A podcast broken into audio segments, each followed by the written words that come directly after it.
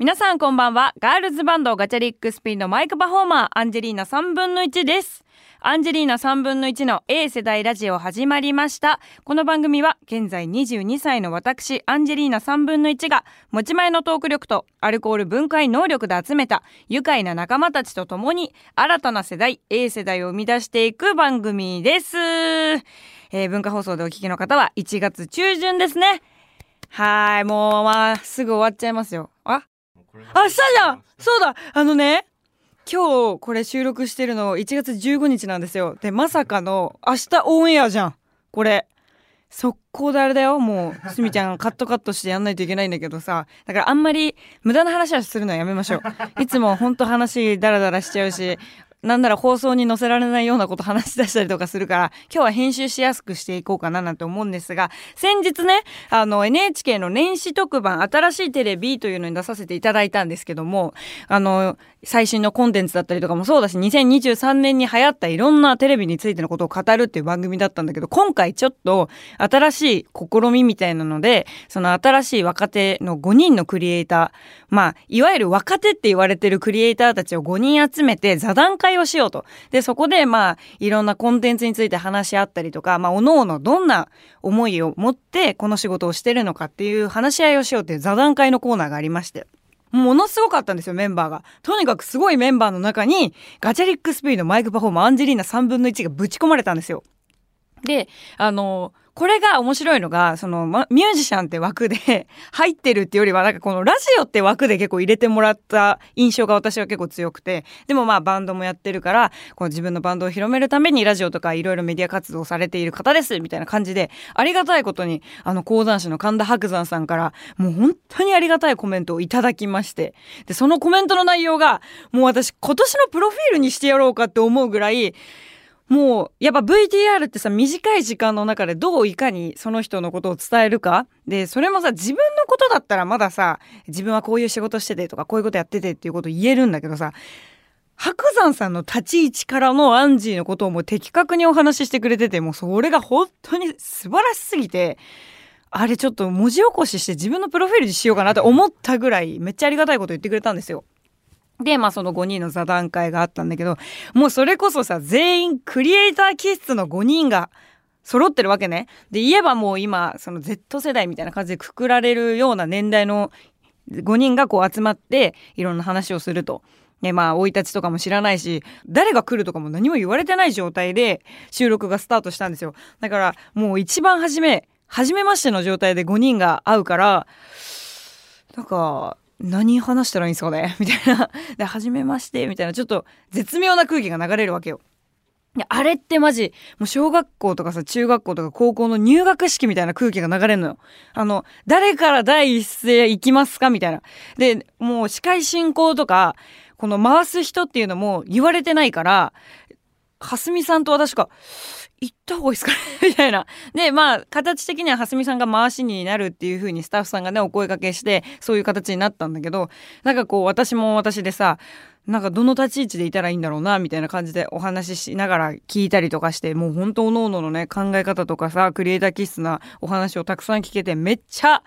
刺激になりまくったんだけど、なんかその新しいテレビ出た後にね、私が先日ちょっと大阪にお仕事に行ったんだけど、その時に東京駅で新幹線のね、あの、ところまで走ってたのよ。社長と待ち合わせしてたんだけど、若い女の子二人が、結構ね、可愛らしい見た目の若い女の子二人組が、あの、アンジェリーナさんですか？って言われて、あ、あれ？え？なんか、あれ？アンジーのファンの人って大体、その結構知ってくれてる人だともう絶対アンジーさんですか？とか、アンジーですか？って聞いてくるんだけど、そのアンジェリーナ3分の1までも言ってないから、あ、これはもしかして、新規の方かと思って、アンジェリーナさんですか？って言われて、あ、はい、そうですって言ったら、どこから入り口でこの人は私のことを知ってくれたのかと思ったら、新しいテレビを見て、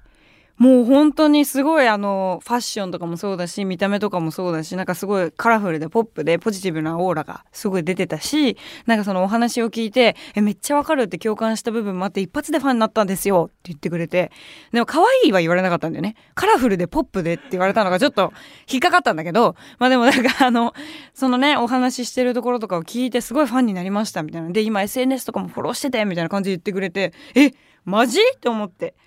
でそのそれこそさその放送したちょっと後だったのよタイミングが。だからマジでどこで何がつながるか分かんないなって思うぐらい本当嬉しくて「頑張ってください応援してます」みたいな「ラジオのお姉さんですよね」って言われて「バンドのお姉さんです」と思いながら。あのバンドもやってるんでぜひ聞いてね」って言ってあのさよならしたんですけどもうそれも本当嬉しくってだからなんか何事にもやっぱつながっていくんだなっていうのをすごい感じたから私マジで2024年この新しいテレビ出させてもらったから。ちょっと頑張ろうかなって。いや毎年頑張ってんだよ。その都度その都度その年にできることやってんだけどそのなんかやっぱ一発目に出た番組からこんなにすぐにつながってくれることってあるんだと思ったからすごい出だし好調だなと思って2024年頑張ろうと思ったんだけどそんなねさなかにねあえらスタイルマガジン先日、まあ、先日っていうかもう去年とかもさすごいこの A 世代ラジオでもお話しさせてもらったんだけど3月にまたアンジーの、えー、スナックアンジェリーナ3分の1がねまた掲載されることになったんですよ。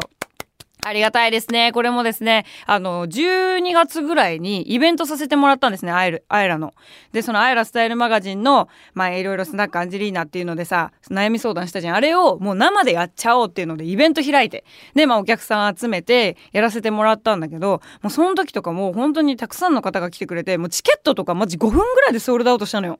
でまあねもちろんキャパはキュッとしてるんだけどもうその5分でね速乾してでお客さんたちも来てくれてで生でアンジーがこういろいろ悩み相談していきますみたいな。でそこのイベントの一番最後に3月にもまた掲載が決まりましたっていうのを言ってたんだけどその時にその編集長の担当してくれてる藤岡さんって方がいらっしゃってその方がまあアンジーに声をかけてくれたところからあやらスタートしたんだけどもう A 世代ラジオでさものすごく言ってたわけ。もう絶対アンジーがもうこのまたアエラスタイルマガジンで連載したいからマジでみんなあのアエラの人たちに分かるようにツイッターでつぶやけっていう話をしてたの。で本当にいいと思ったらつぶやいてくださいって言ったら思いのほかそのたくさんの方がつぶやいてくれてね。まあそうだよね。アンジーがこの口でつぶやけって言ったらつぶやくだろうね。まあねそれをね私もねあの計算してあきっとみんながつぶやいてくれるんだろうななんて思いながらね、まあ、そんなのは嘘なんですけども、えー、つぶやいてくれてありがたいことに、えー、決まりまして掲載が。で、藤岡さんに、本当ありがとうございますって、また一緒に、こうやって、あえらでお仕事できるのめっちゃ嬉しいです、みたいな話をしたら、そりゃそうですよ。あんなにラジオで言われちゃったら、って言われて ちょっと申し訳ない気持ちにもなったのよ。でなんかもう花から藤岡さんからしたらもう一回こう一緒にやりたいと思っててくれたらしいのね。本当ありがたいよねそれをね。でありがたいんだけどさあのー、まさかのそのパーソナリティでありアンジーがあんなにラジオでもう一回やりたいからマジみんな言ってくれよとか言ったせいででまあリスナーさんも本当は優しいからさあのいっぱいバンバンつぶやいてくれたことでもう後に引けなくなった藤岡さんが3月に掲載をまたさせてくれるということで。やっぱね逃げ場は作っちゃダメですね。つなげたい仕事は。だからほんと藤岡さんめっちゃ優しい人なのよ。でその先日行ったイベントの模様も Voicyっていうので配信されてましてそれが AERAのウェブ記事からね飛べるんですよ。もうねみんな聞いてる人いっぱいいると思うんですけど、アンジーのツイッターとか、まあ、 AERA検索してもらって、 Voicyの方聞いてもらって、気になってくれた方は、 AERA STYLE MAGAZINE また3月にもね、掲載されるので、ゲットしてもらえたらなと思います。ということで、アンジーの2024年は絶好調です。今のところ。だから、やっぱね、大事にしないとダメだよ。一日一日を。ここで調子乗ったら本当に、いつ足取られるか分かんないからね。気をつけようなっていうので、今日も楽しく気をつけたそして、すみちゃんが編集のしやすい放送を届けていきたいと思います。それでは行きましょう。アンジェリーナ3分の1の A 世代ラジオ。改めまして、アンジェリーナ3分の1です。えー、もうね、冒頭では散々ね、あの、すみちゃんが編集しやすくって言ったんですけど、えー、ノーカットバージョンは14分ありました。もうほんとさ、しづれえよ、編集が。まあでもね、ここからね、バンバンバンバンつまんないところいいところこうやってくれるわけですけども放送何分になってんだろうねオープニングね。バカみたいに削られててね2分とかになってんでしょ。ここからはもうテンポよくいきましょう。もうね今日ね13時なのよ集合が。でそっから回してる14時ぐらいなわけ。まだ起きてないの脳が。私の。でもうほんとさもう前の放送でも言ったと思うんだけど私とにかくこの昼過ぎぐらいの時間が苦手なのよすごい。一番。午前中朝6時ぐらいから仕事スタートしてくれるともうさどうにもこうにもさ脳を起こさないことには仕事始まらないからさ頑張れるんだけど。なんかこの1時とかってさ一番気緩まない。そんなことない。で最近すごい思ったの。マジで朝ごはんって食べた方がいい。この22年生きてやっと分かった。あのマジで朝ごはん食べないと頭って回らねえんだよ。でこの前さその朝ごはん食べて仕事したんだけどめちゃくちゃ爽快でフル回転だったのよ。で今日朝ごはん食べてないの。もう起きてでなんかこう掃除とかしてたのよ。今お兄ちゃんの家住んでるからさあのやっぱ家事とかも分担しなきゃいけないっていうのでこの前も部屋掃除とかめっちゃ大掃除とかしたんだけどさなんかもうそしたらご飯食べる時間もなくてでも先日そのねあの大阪行ってきたから午後1があったから午後1だけぶち込んで食べ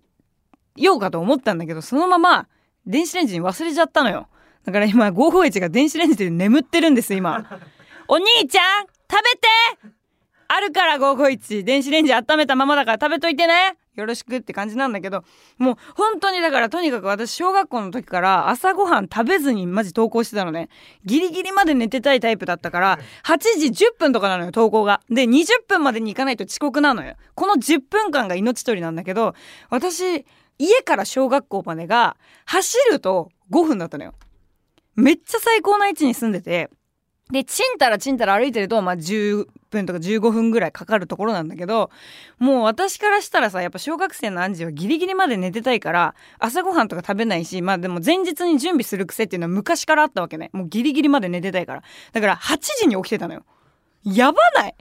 もう、目覚ましテレビ終わってたからね、その時間。もう特ダネ始まっちゃってるぐらいの時間だったんだけど、そう、もう8時に起きて、で、ばあちゃんにもう、あのうちの優しいおばあちゃんが叩き起こしてたから私のことでもあんたほんといい加減しなさいよみたいな感じでおばあちゃんのことブチギレさせたりとかしてて毎回8時に起きてであったかいお茶だけは毎回飲むっていうのが鉄則だったんであったかい茶をねしばいてねでもう5分とかでバーって着替えて寝癖のままランドセル背負って走って登校するっていう。もうものすごい走ってギリギリのところでいつもスライディングみたいなして入ってたんだけどで私はそれがすごいかっこいいと思ってたの。そのあと残り30秒とかでスライディングして入るやつめっちゃかっこいいなって思ってていつもそのなんかこのスリルっていうのを味わいながら小学校に登校するのがめっちゃ大好きだったのよ。で、そんなこともありながら中学に入学したんだけど、今これ話したかったわけじゃないのよ、フリートーク。なんだけどもこれはちょっとどうしても伝えたいことだから言うんだけど、そんで中学になった、なりました。で、中学もちょっと早くなるのよ登校時間が次は。で次は8時から8時15分までの間に登校しなさいになるわけ。これやばいやん8時に起きたら絶対間に合わないわけね。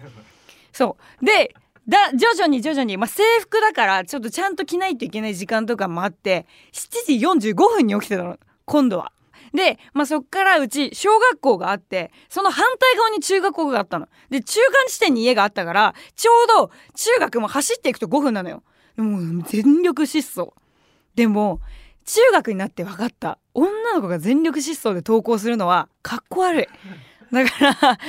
あのちょっと小走りで「あ危ない遅刻しそうだった」とかはいいんだよ。もう本気だからね。おでこ全開にして「やばいマジ遅刻する!」って言って言ってたんだけどもうその時もう本当に朝ごはん食べてないからマジで持たないのよ。午前中の授業が一切。で、やっとこの20ぐらいになってからさ、やっぱバンドの仕事とかも始めさせてもらって、私、本当に、もう高校の時なんて、登校の半分ぐらい全部遅刻してたんですよ。本登校日の半分ぐらい。いや、もうこれ本当に電波に乗せるべきことじゃないのかもしれない。でも、私はもう言うよ、これは。本当に成長したんです、私。もうそのバンド活動を始めてから、遅刻がマジでなくなったの。その高校においても。で先生にそのバンド活動始めてからも宿題とか提出日前とかもうなんなら宿題出された次の日とかに提出するようになってもう生活習慣が本当に変わったんですよガチャリックスピンに入ってから。で担任の先生が本当にバンドに入ってくれてありがとうって言うぐらいもう生活習慣が見直せたの。でもう朝ごはんだけは食べられなかったんだよ。だからここからねあの本当にまた高校卒業してしばらくバンド活動今もやらせてもらってますけどやっとです。ここ23年ぐらい朝ごはん食べるとめっちゃ頑張れるそのパワーも出るしすごくない？朝ごはんってみんな食べてる？ちゃんともうこの放送を聞いたら明日の朝ごはんの具材を準備してください。パンでもええご飯でもいいもうヨーグルトでも何でもいいもうケロッグとかでもいい。朝は食えちゃんと。もう今日からやろみんな。っていうアンチは今日食べてないんだけど。でもね本当にこれ大事だなって思ったんです。で何この今のこの時期っていうのはさ受験生もいっぱいいるわけでしょ？今ちょうどもう始まってる人なんかもいるんじゃない？わかんないけど私あんまり受験のことはよくわかんないからあれなんだけどさ絶対食えよ！入試の前とかも。で今からさあれでしょ？なんかこう面接の人とかもいるかもしんないじゃん。食えよ絶対朝ごはんは。絶対変わるから。その食べてる食べてないで判断されるぐらい顔色変わるから本当に。今私真っ白なのよ顔が。だからとにかくとにかくもういろんな化粧塗りたくってね顔の色を維持してますけどこれ全部取ったら真っ白なのよ。なぜならって朝ごはん食べてないからなの。だから本当にみんなねあの私がねいつかねこの文化放送で受験生応援キャンペーンにもしアンジーが慣れたとしたらもう掲げます。大きな太文字で朝ごはんは食え。これが受験生全国の受験生に伝えたい。アンジーのみんな受験頑張れ。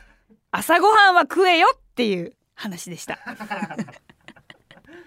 それではコーナーに参りましょう。こちら。関東ネタ集め推進委員会。えー、こちらはですね、最近ちょっとネタ集めに困っているアンジーちゃんに、リスナーの皆様から、関東だったらこんなところ、アンジーのネタ集めになるんじゃないか、というのをね、あの皆さんから送ってもらうというコーナーになっております。こちら1月2月のメールテーマになっております。メール紹介していきます。ラジオネーム、無回転観覧車さんからです。アンジーこんばんは。そして、はじめまして、1月2月のメールテーマ、関東ネタ集め推進委員会ですが、愛知県在住の私が東京にプライベートで行くたびに必ず立ち寄るおすすめスポットがあります。それは有楽町にある東京交通会館です。ここにはいろんな都道府県のアンテナショップが集結していて、各地の名産品がたくさん買えます。ここだけで日本横断の旅をしたような気分になれますよ。お酒が好きなアンジーなら各地の、えー、名酒えー、最高のおつまみも必ず見つかります。自信ありです。特におすすめは北海道のドサンコプラザ。沖縄県の和下ショップです。間違いなくネタの宝庫である東京交通会館パスポートの申請のついでにでもぜひ行ってみてくださいと。ありがとうございます。まあね、パスポートのね、申請はね、あの、去年させていただいたので5年ぐらいはないんですけども。あ、私10年だえじゃあ10年写真変えられないんだ。やっぱちょっと後悔するな。そうなると。言われたもん、交通会館の人に。え、本当にいいんですか？パスポートの写真変えられませんよ。10年間ピンクでいらっしゃるんですか？って言われたんだけど、そうだよ、いるよって思いながら。なんでそこ心配してんねんって思いながら、あの、パスポート申請しに行ったんだけど、あの、この交通会館っていうのはですね、私もよく行くんですよ。っていうのも、あの、うちの社長がさ、まあ、この A 世代ラジオでも結構お話しさせてもらってると思うんだけど、有楽町の交通会館にある梅八っていう、お梅さん？梅屋さん梅屋さんがめっちゃ大好きで、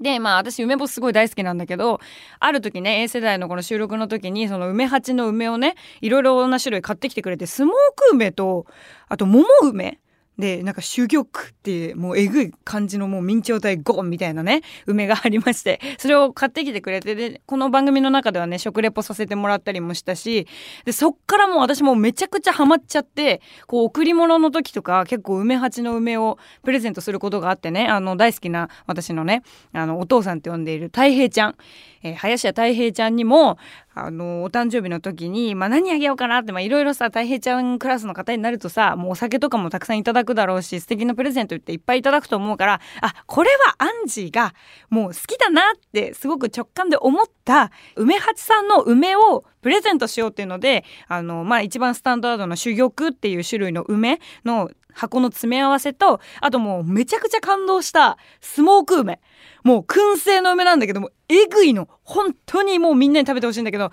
それをあのプレゼントしたんだけどたい平ちゃんも梅大好きだからさもうめっちゃ美味しいありがとう嬉しいみたいな感じで言ってくれてで喜んでくれたんだけどだから交通会館にはね結構ちょいちょい行く機会あるんですよ。